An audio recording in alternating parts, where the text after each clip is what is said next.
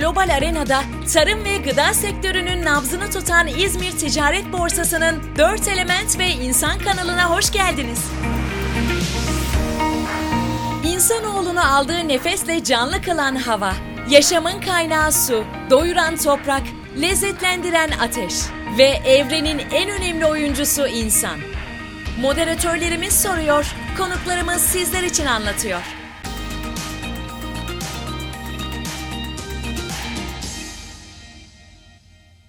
İyi günler e, sayın dinleyiciler. E, ikinci podcastımızla karşınızdayız. Konuğumuz e, Profesör Doktor Gökhan Özertan. E, bu kendisi Boğaziçi Üniversitesi'nde benim pek aklımın almadığı konularda dersler veriyor. E, fakat e, çok kapsamlı ve söyleşide de umarım ortaya çıkacak.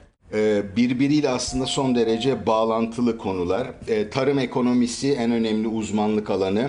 Texas A and M Üniversitesi'nde doktorasını almış kendisi. Bu dalda sanıyorum, değil mi? Tarım ekonomisi alanında doktoram, evet. Evet.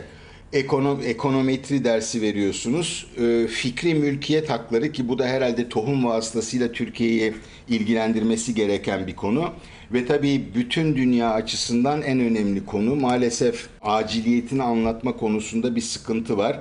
Çevre ekonomisi. Bu arada ben e, herkesin başvurması gereken kaynağa baktım sizinle ilgili ne dendiğini görmek için e, Ekşi Sözlüğe. Çok e, bence şey, farklı görüşler var. Ben hangi görüşe daha yakın olduğumu biliyorum.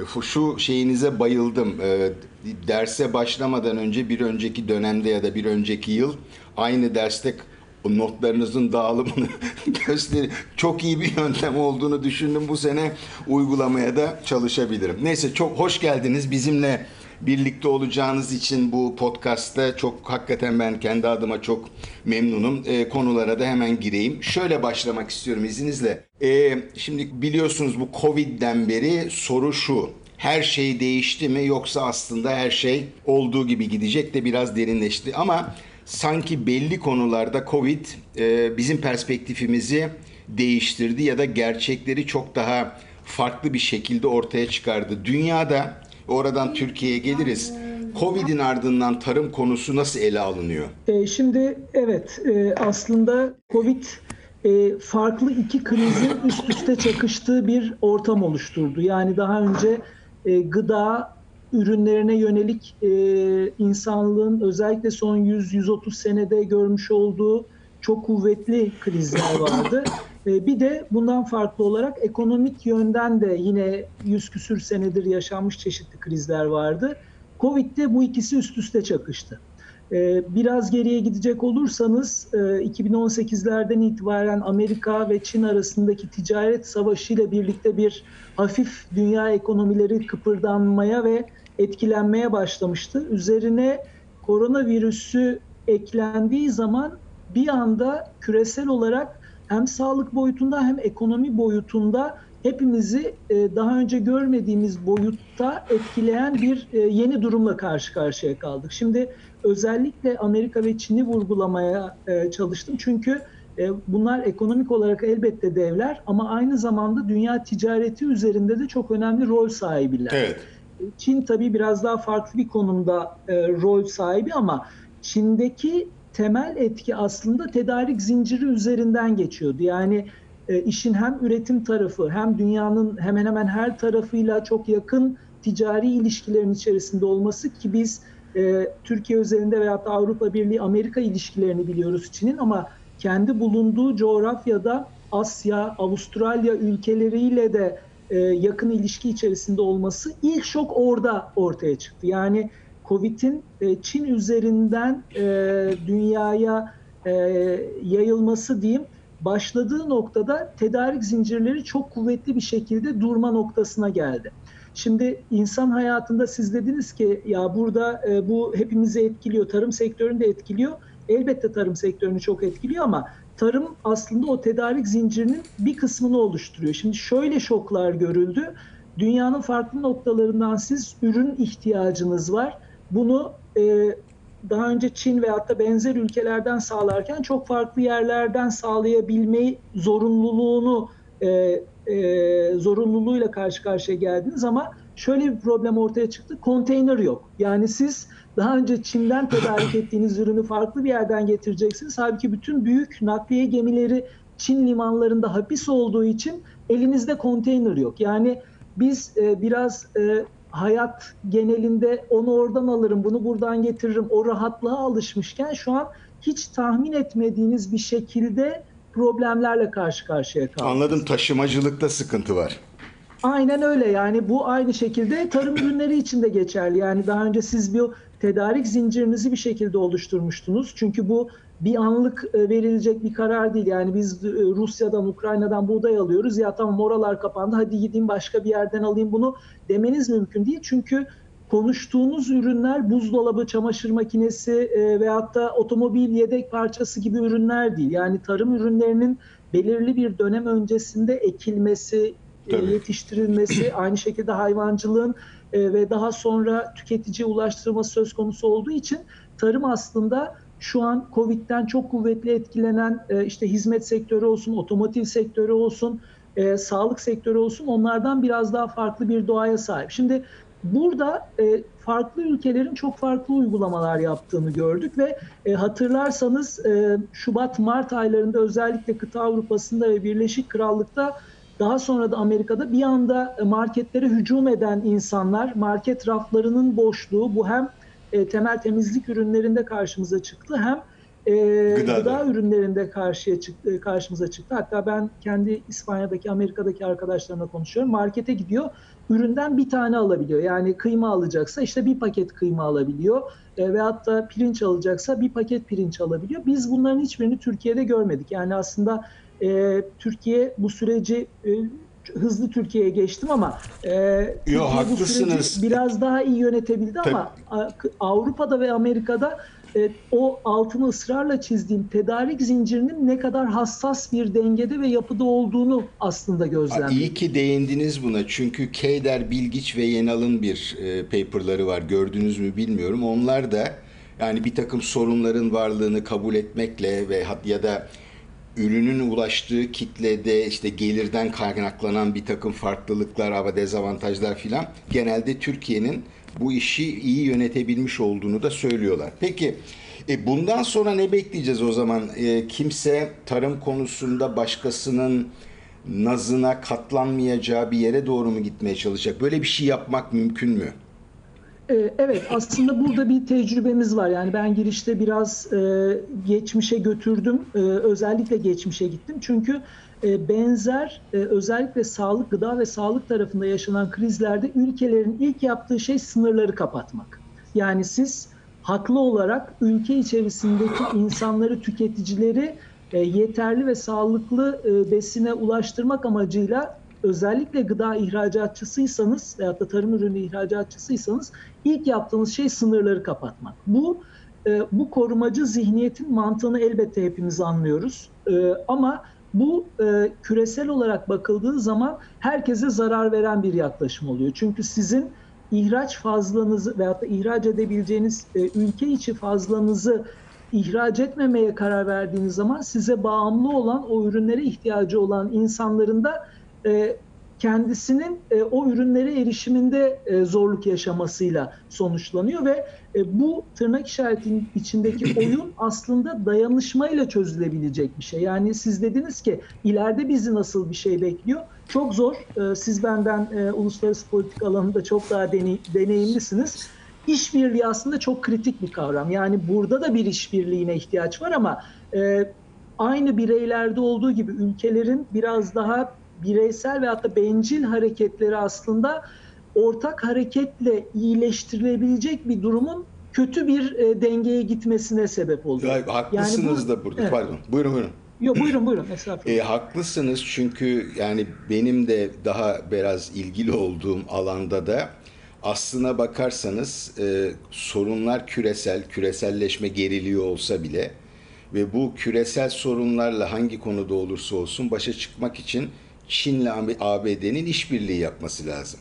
Halbuki bu yeni iki, iki kutuplu dünyaya doğru gidilirken iki tarafta mümkün olduğu kadar böyle e, pazularını sıkarak ben daha güçlüyüm diyor. Tabii arada da sizin dediğiniz gibi e, ufaklar fena halde bundan dolayı zarar görüyorlar. Evet. Peki Türkiye'nin buralardaki, yani tamam e, Türkiye Covid sırasında tarım, ki öyle bir korku Türkiye'de de oldu, işte ne bileyim yetmiş üç paket makarna almalar filan falan, sonra bu yatıştı ve sonuç olarak çok da kötü bir sınav verilmediyse bile Türkiye tarımının sizin gerek yazılarınızda gerekse de e, televizyon konuşmalarınızda bahsettiğiniz sorunları da devam ediyor. Bu noktadan sonra Türkiye sizce ne yapmalı? Yapabilir mi? Çünkü bayıldım sizin sürekli her yerde söylediğiniz şey, okuyorsunuz bir sorun, diyorsunuz ki hangi yıldan, işte diyorlar ki iki bin on yedi iki bin on sekiz rapor bin dokuz yüz seksen tarihli çıkıyor filan. Şimdi bu, bu saatten sonra özellikle Covid nedeniyle acaba Türkiye sizin istediğiniz tür bir yola girer mi ve nereden başlaması lazım? Şimdi evet, ben onu söylüyorum. Çünkü sorunlar veyahut da bu geldiğimiz noktada yaşadığımız sorunlar beş on on beş senelik bir geçmişe sahip değil. Çok daha uzun bir geçmişe sahip. Şöyle başlamak lazım. Hani hep biz yapısal sorunlardan bahsediyoruz ya. Türkiye tarımının yapısı nedir? Siz yapının ne olduğunu görmelisiniz. Ondan sonra o yapının doğurduğu sonuçların ne olduğunu görmelisiniz. Ondan sonra da iyileştirmelerin nerede olduğuna vurgu yapmanız gerekiyor. Bu TARSEY e, bununla ilgili değil miydi? E, tar Ta TARSEY, tarım, se tarım sektörü entegre bilgi yönetimi. TARBİLİ diyorsunuz. TARSEY, TARBİLİ, tamam evet. Evet, evet. Şimdi şöyle, e, kısmen öyle. O biraz daha işin teknoloji boyutuydu. Teknolojiye geldiğimiz zaman ben tamam, ona dair biraz daha detay vereyim. Şimdi E, bugün yaşadığımız e, sorunlar ne? Aslında o kırk senelik raporlarda da vurgu yapan, bir, çiftçiler bu işten hak ettikleri parayı kazanmıyorlar. İki, tüketiciler e, sağlıklı gıdaya pahalı bir şekilde erişiyorlar. E, üçüncüsü, kırdan kente göç var. E, yani insanlar dünyanın her yerinde olduğu gibi e, şehirlere bir E, e, kayma akıyorlar, eğilimi gösteriyorlar. Tabii. Her ne kadar şimdi biraz sonra konuşuruz onu. Türkiye'de daha e, geriye dönük, dünyada da geriye dönük bir minik hareket söz konusu olsa da, dördüncü problem de verimlilik. Yani biz e, hakikaten büyük bir tarım ekonomisiyiz. Rakamlar Avrupa Birliği ülkeleriyle karşılaştırıldığında Türkiye üretilen tarım katma değerinde Avrupa'da bir numara, dünyada ilk on içerisinde. Yani burası bir tarım ülkesi aslında. Evet.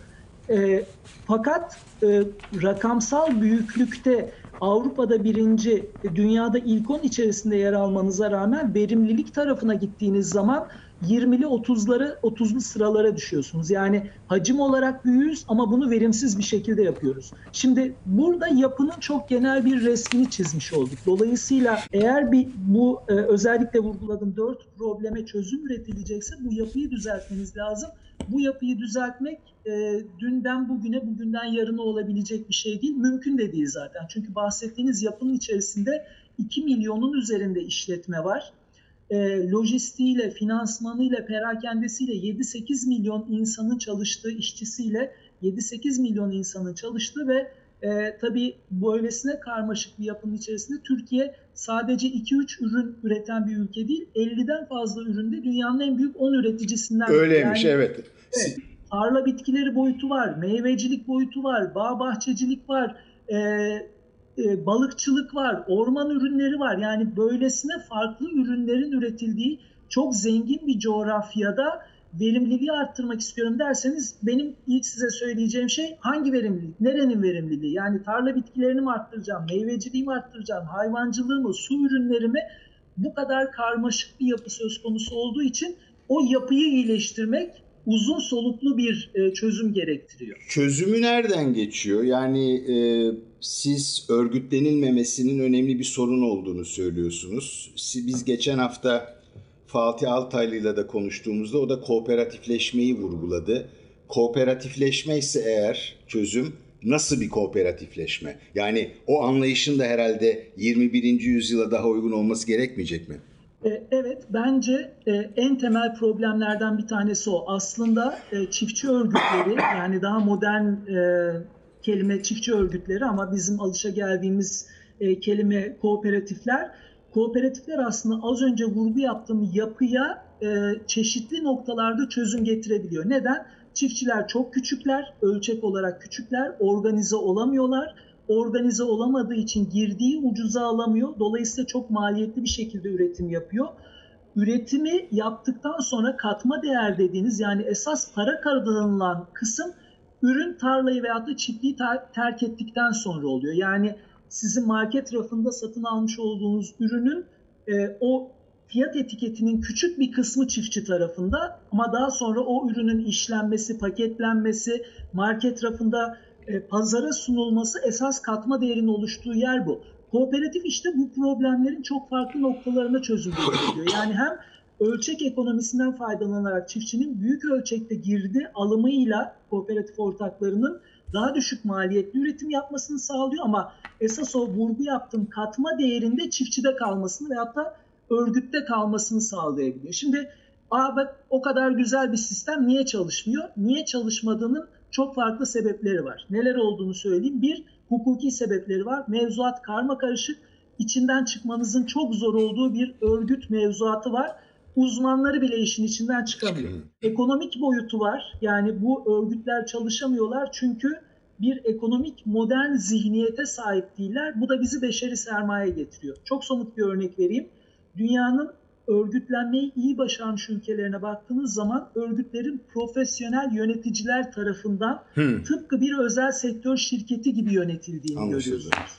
Örgüt, kendi yönetim kademesindeki insanlar kooperatifçilik okumuş, özel sektör tecrübeli.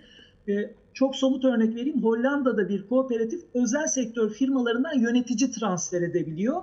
Sektördeki küçük firmaları satın alıp kooperatifi büyütebiliyor. Kooperatif bünyesine katabiliyor. Şimdi bu da bizi beşeri sermaye ve yönetim tarafına getirmiş. Evet, bambaşka bir zihniyet tabii o. Aynen. Bir de tabii şimdi bunları kağıt üzerinde veyahut da işte e, dijital ortamda konuşmak kolay, ama bir de sosyal boyutu var işin. Yani insanlar acaba önlerinde sosyal engeller var ve e, ne bileyim Türkiye'nin farklı bölgelerindeki farklı sosyal yapılar bu tür bir ortak çalışmaya, herkesin katkıda bulunacağı bir çalışmaya kimi durumlarda engel de olabiliyor. Yani önünüzde hukuki, so, e, ekonomik, beşeri ve sosyal e, engeller var. Onları yıkmanız da çok zor. Yani ben bunu e, Türkiye'nin farklı bölgelerinde çiftçilere anlattığım zaman, ya hocam çok güzel söylüyorsun, haydi çiftçiler el ele tutuşun, birlik olun, e, işte özel sektörle rekabet edin, ama burada bizim e, e, yapımızda, sosyal yapımızın içinde çeşitli engeller var. Bu bölgede çeşitli aileler tarım sektörüne yön verirler. Bunların ekonomik ve politik ilişkileri var. Dolayısıyla öyle bahsettiğiniz gibi çiftçiler bir araya gelsinler, onu zaten hayata geçirmeniz mümkün değil diyor. Bu bahs- e, vurgu yaptığım beş altı tane engeli iyileştiremediğiniz müddetçe e, örgütlenmeyi başarıya götürmeniz çok zor. Peki Gökhan Bey, şimdi belli ki Türkiye'de en yüksek katma değerli üretim ve belki de zihniyet olarak da sizin söylediğiniz modele yaklaşması en kolay olan iki bölge Akdeniz ve Ege. Öyle değil mi? Bir, doğru mudur bu? Evet. Peki ben o zaman de kendi belki çalışmalarında baktığım zaman Ege bölgesinin çok daha demokratik bir şekilde yönetilebilen örgütlere sahip olduğunu Peki, görüyoruz. O zaman fazla hırs yapmayıp, hırslanmayıp dediğiniz engeller olan yerleri biraz yönlendirip, ama zaten katma değerinde büyük bir bölümünü üreten bölgelerde gerek üretimin kompozisyonu konusunda, gerekse bu çiftçinin daha fazla para kazanabileceği bir yapının kurulması konusunda bir çalışma yapılamaz mı? Yani burada ne tür bir adım gerekir? Bakanlıktan mı gerekir? Yoksa e, özel sektör diyeceğim, ama o zaman da bu agro business denen hani büyük sermaye geliyor, bu sefer de çiftçiyi e, yok ediyor vesaire.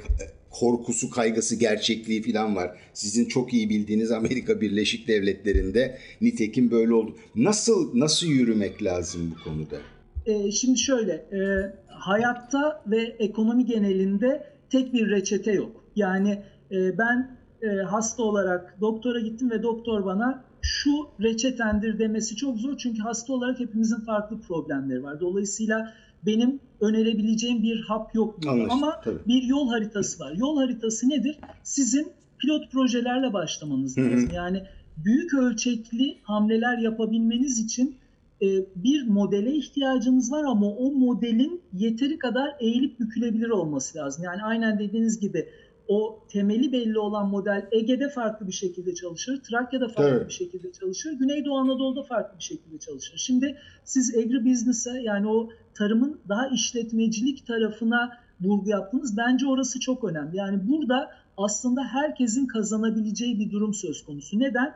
Büyük firmalar, o dünya genelinde olduğu gibi Türkiye'de de tarım aile işletmeleri tarafından yapıldığı için bütün tarımsal ürünleri ağırlıklı olarak kendi çiftliklerinde değil, birlikte çalıştıkları çiftçilerden alıyorlar. Yani o çiftçinin yetiştirdiği ürünü daha sağlıklı, daha doğa dostu, daha verimli bir şekilde yetiştirmesi aslında o ürünü satın alan firmanın da işine geliyor. Dolayısıyla burada herkesin kazanabileceği bir durum söz konusu. Bu benim artık böyle ezbere söyler hale geldiğim işbirliğinin ne kadar önemli olduğuna vurgu yapıyor.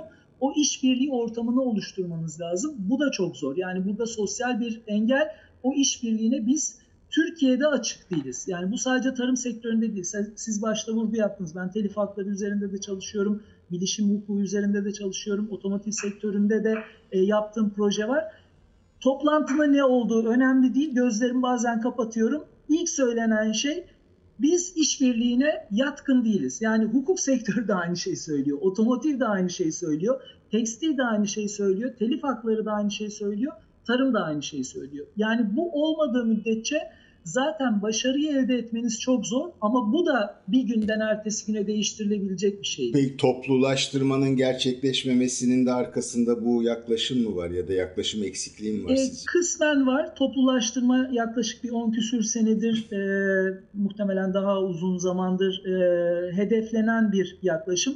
Doğru, çünkü o ölçek e, ölçeğe erişememeniz ekonomik sorunlar yaratıyor. Bir de Türkiye coğrafyasında şöyle bir durum var. Ortalama olarak tipik bir çiftçinin arazisi altmış altmış küsür dönümler civarında. Evet. Ama bu on ayrı parsel. Yani çiftçinin köyün bir yerinde bir tarlası var. Başka bir yerinde başka tarlası var. Yan köyün bir yerinde başka bir tarlası var. Böyle dağılmış bir yapıyla karşı karşıya kaldığınız zaman e, orada bir şey üretiyor. Öbür tarafta başka bir şey üretiyor. Traktör, makine, teçhizat bir yerde, oradan oraya nakletmesi gerekiyor. Toplulaştırma bu bakımdan önemli, ama ben veriye baktığım zaman son yirmi senede yüzde on bile toplulaştırma gerçekleşmemiş olduğunu Oo, görüyoruz. Vahim, yani vahim. Evet, önemli, ama bir de şundan oluyor. Özellikle mirastan kaldığı için insanlar bir anne babaya, büyük anne büyük babaya bir duygusal bağlılık hissettikleri için satmamayı tercih ediyor. Zaten bunu hukuki olarak siz biraz zorlayarak şey o toplulaştırmayı gerçekleştirmeye çalışıyorsunuz, ama yani arzu edilen seviyeye toplulaştırmada ulaşmamış. Şimdi ben size e, biliyorum hayvancılık konusunu da çok iyi biliyorsunuz. Ona girmeyeceğim. Onu bir başka podcast'ın konusu yapacağım. Yoksa bitiremeyiz. Gününüzü de almak istemiyorum, tatil günü. E, iki konu e, kısaca da geçelim. Sonra e, başka bir yere varacağım. Bir, e, gene bir programda söylüyorsunuz. Tohum meselesini biz yirmi beş programda da tartışsak bitiremeyiz filan diye. Kısaca şunu söyleyebilir misiniz? Şimdi üç kavram var, ya da üç sıfat var benim önümde, benim bildiğim, öğrendiğim. Yerel tohum, yerli tohum, hibrit tohum. Şimdi e, nedir bunların arasındaki fark? Bizim ne yapmamız gerekiyor? Çünkü bu aynı zamanda müthiş komplo teorilerinin de önünü açıyor. Bilen bilmeyen konuyu konuşuyor. Dünyadaki uygulama ne? E, dolayı bizim kendi tarım yapımıza ve sizin söylediğiniz, yani elli üründe dünyanın ilk on üreticisinden biri olan bir ülkeye yakışan ya da onun bu konumunu muhafaza etmesine imkan sağlayacak, bunu sürdürmesini sağlayacak olan yaklaşım nedir? Evet, haklısınız. Yani tohum çok kritik. Çeşitli sebeplerden kritik. Bir, işin politik boyutu var. Çünkü dünya geneline baktığınız zaman e, burada bir konsolidasyon var. Yani üç dört tane büyük ölçekli firma e, dünyada kullanılan e, tohumların çok büyük bir kısmını satıyor, pazarlıyor. Bu firmalar aynı zamanda tarımsal üretimde kullanılan zirai ilaçları da pazarlayan firmalar. Dolayısıyla orada çok büyük bir ekonomik e, ve ekonomi uzantılı olarak da politik durum söz konusu. O sebeple yirmi dört tane daha programda anca tartışırız bunu. Ama tohum çok kritik. Birkaç açıdan çok kritik. E, şimdi e, işin bir, e, ben ziraat mühendisi değilim, e, ekonomistim ama işin çok hafif mühendislik tarafına girecek olursam e, orada e, genel olarak e, bir çiftçiye önerilenler var, bir de çiftçinin uyguladığı var. Şimdi çiftçiler e, elbette son yıllarda özellikle biraz daha işin bilinç boyutuna da gelmiş durumda olsalar da haklı olarak işin ekonomik boyutunu düşünmek durumunda. Yani e, hasat dönemi geldiği zaman ne kadar ürün ürettiği ve ne kadar para kazandığı çiftçi için çok önemli. Haklı da, çünkü ödemesi gereken borçlar, faturalar, e, hayatını e, devam ettirmesi için harcamalar yapması gerekiyor. Çiftçinin önceliği yüksek verimli olan tohum, haklı olarak. E, şimdi çiftçinin önceliği bu ama siz e, birkaç noktaya vurgu yaptınız. İşin bir de ekolojik boyutu var. Yani e, evet, çiftçi para kazan, haklı olarak para kazanmak istiyor ama biz E, oldu da çiftçiler tek tip, çok birbirine benzer tohumlar kullanmaya başladığı zaman monokültüre gitmeye başlıyorsunuz ve monokültüre gittiğiniz zaman tek bir tohumun doğada hayatta kaldığını görüyorsunuz ama o sizin vurgu yaptığınız yerel tohumlar, atalık tohumlar gibi e, bu coğrafyanın on bin seneden fazla bir geçmişi var ve aslında birçok ürünün e, dünyaya tanıştığı yer burası. Evet. O zenginliğiniz de var. O zenginlikten de çıkmaya başlıyorsunuz. Ben az önce tek reçete olmamasını bu sebeple söyledim. Hani biraz Nasrettin Hoca evet. fıkrası gibi. Ne sen de haklısın. Sen de haklısın, sen de haklısın, sen de haklısın. O sebeple Peki. çok geniş açıdan bakmakta fayda var. E, belki bir hibrit tohuma ve G D O'lara çok e, kısa da olsa değinebilirim. Burada işin o kadar karmaşık hale gelmesinin sebebi özellikle bin dokuz yüz ellilerden itibaren yüksek verimli tohumların, yani bu yeşil devrimle birlikte yüksek verimli tohumların kullanılmaya başlaması, sentetik kimyasalların kullanılmaya başlamasıyla birlikte hikaye genişlemeye başlıyor ama dediğim gibi yani işin ekonomisi, politikası, sosyolojisi, ekolojisi işin içine girdiği için oldukça karmaşık bir konu. Şimdi bu geliyor. bu programı İzmir Ticaret Borsası'nın adına yapıyoruz. E, şimdi e, ben de önemsiyorum doğrusunu isterseniz bu yapılan iş. Yani ben de işin içindeyim, gerçi ondandır da. Ama e, mesela İzmir Ticaret Borsası gibi bir kuruma ne tür bir sorumluluk düşer? Ne yapabilirler? Bu sizin bahsettiğiniz çiftçinin yönlendirilmesi, teknolojiyle daha kendini rahat hissedecek bir donanıma kavuşması vesaire gibi bu konularda ne yapabilir? Ee, İzmir Ticaret Borsası gibi bir yer. Buradan da bir de başka bir soruya geleceğim. Ege bölgesi. Ee, gene geçen hafta Altaylı Toskana'dan ne eksiği var Ege'nin dedi. Gerçekten bu böyle mi? Ve hakikaten yani dünyada bir Toskana hayali, arzusu, şey, ne diyeyim, rüyası var. Buradan böyle bir şey çıkarmamız mümkün mü? Buyurun. Ee, e, şimdi şöyle, e, ben de e, tica, İzmir Ticaret Borsası'yla e, tanışan ve e, onların e, yaptığı çalışmaları yakından takip eden biriyim. E, bir modeli oluşturulmasına ön ayak olabilirler. Belki ilk katkı orada olabilir bir ki. Bir teknoloji merkezi çok... kuruyorlar biliyorsunuz. Evet, aynen. Ben de tam onu söyleyecektim.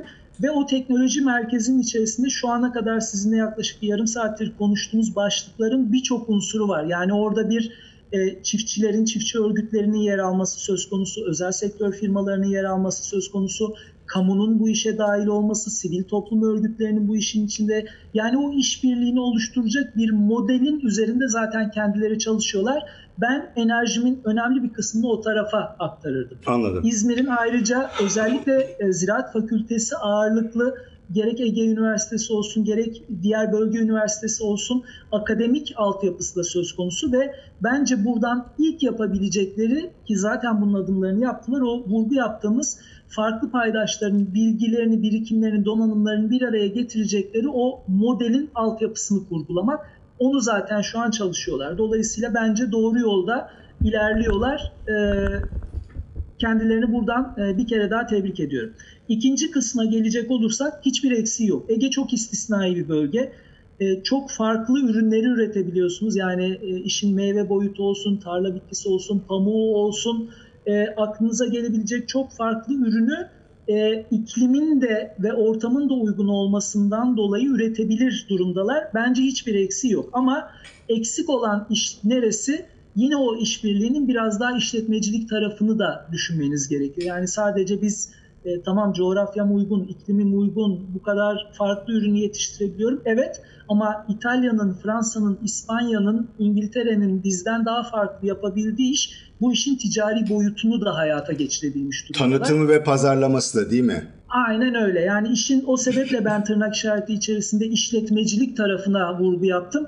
Bizim biraz o tarafa ağırlık vermemiz gerekiyor. Yoksa üründe hiçbir problem yok. Hatta e, ne, ne yazık ki diyeceğim, biz fason olarak da bir sürü ürünü üretiyoruz. Yani biz üretiyoruz.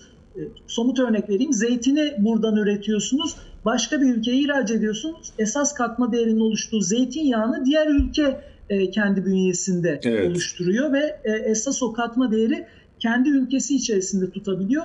O tarafı da güçlendirmemiz çok faydalı. O zaman bütün bu, yani şimdi son yarım saatte anlattıklarınızdan en öne çıkan unsurlar: bir, e, teknolojiyle barışma, geçmişten beri gelen yapısal bozuklukları ta- düzeltmek tamamen mümkün değilse bile hiç değilse bir ölçüde toparlama, Ee, ve e, işletme boyutuna ağırlık verip mümkün olduğunca katma değer üretme. Son olarak o zaman şunu sormak istiyorum size.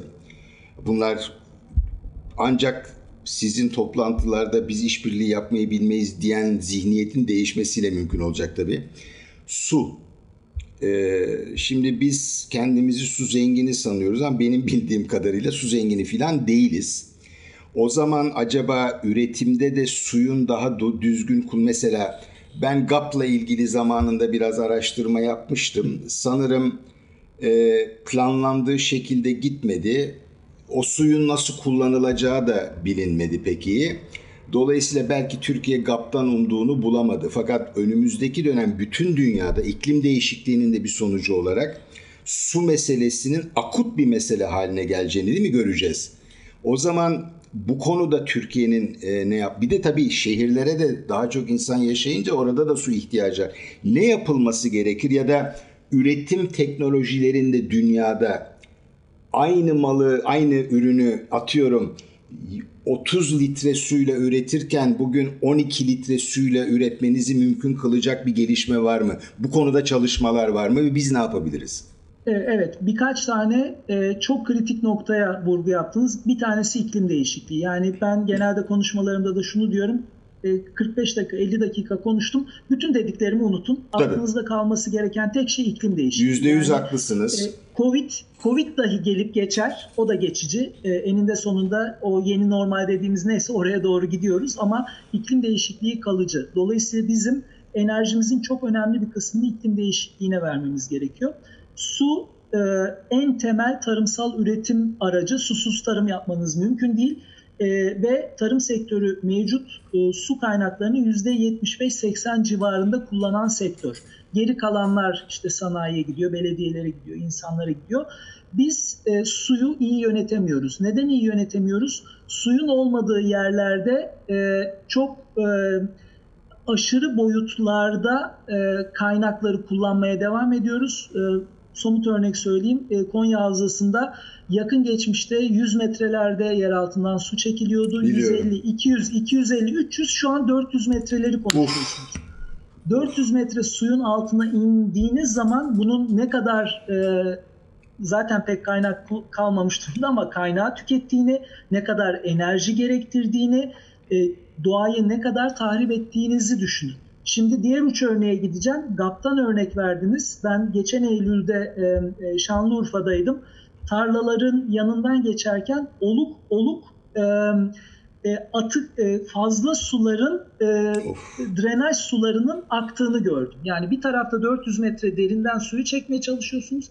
Diğer tarafta tarlayı o kadar suya boğmuşsunuz ki o drenaj suları oluk oluk akıyorlar. Yani burada E, toprağında canını okuyor tabii, değil mi? E, elbette yani e, taban suyunu yükseltiyorsunuz, tuzlulaşma var, erozyon var ve ki Harran Ovası dünyanın e, belki de en verimli ovalarından ben, bir tanesi. Ben de projeyi haz- dosyayı hazırlarken bunu öğrenmiştim, evet. E, evet ama şimdi yine o Nasrettin Hoca hikayesine döndük. Bakış açısını değiştirdiğiniz zaman suyu getiriyorsunuz ama altyapısını kurmadan getiriyorsunuz. Veyahut da çiftçinin o bilince her ne kadar yaklaşık yirmi senedir orada tarım yapsa da hala e, vahşi sulamayla devam ettiğini görüyorsunuz. Yani şimdi yavaş yavaş kapalı sulamaya ve basınçlı sistemlere geçiliyor ama e, bunun da e, bir on on beş sene öncesinde e, işte e, çeşitli e, hibe destekleri vardı. Çok e, sıfır e, faizli krediler veriliyordu. Çiftçiler bunu yapmadılar.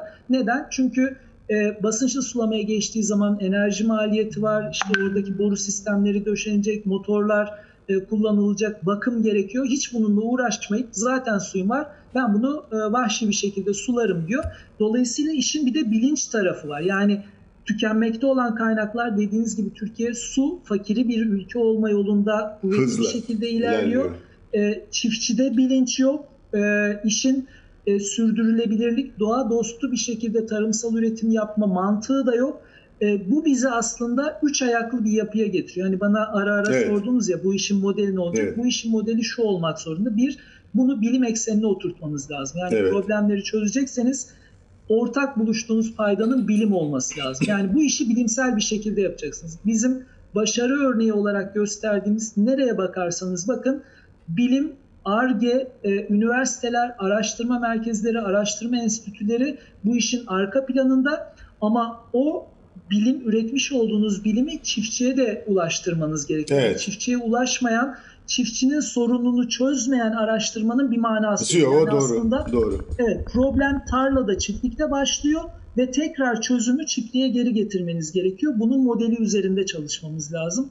Ee, şeklinde cevap verebilirim. Gökhan Hocam, çok çok teşekkür ederim. Bize vakit ayırmış olduğunuz için, hem şahsım adına hem de İzmir Ticaret Borsası adına. Ben kendi hesabım hem keyif aldım hem de pek çok şey öğrendim. Size de iyi bayramlar dilerim, iyi de tatiller dilerim. Hoşça kalın. Sağ olun. Çok teşekkür ediyorum ben de. Sağ olun. Çok güzel bir program oldu. Ben de sizlere iyi bayramlar diliyorum.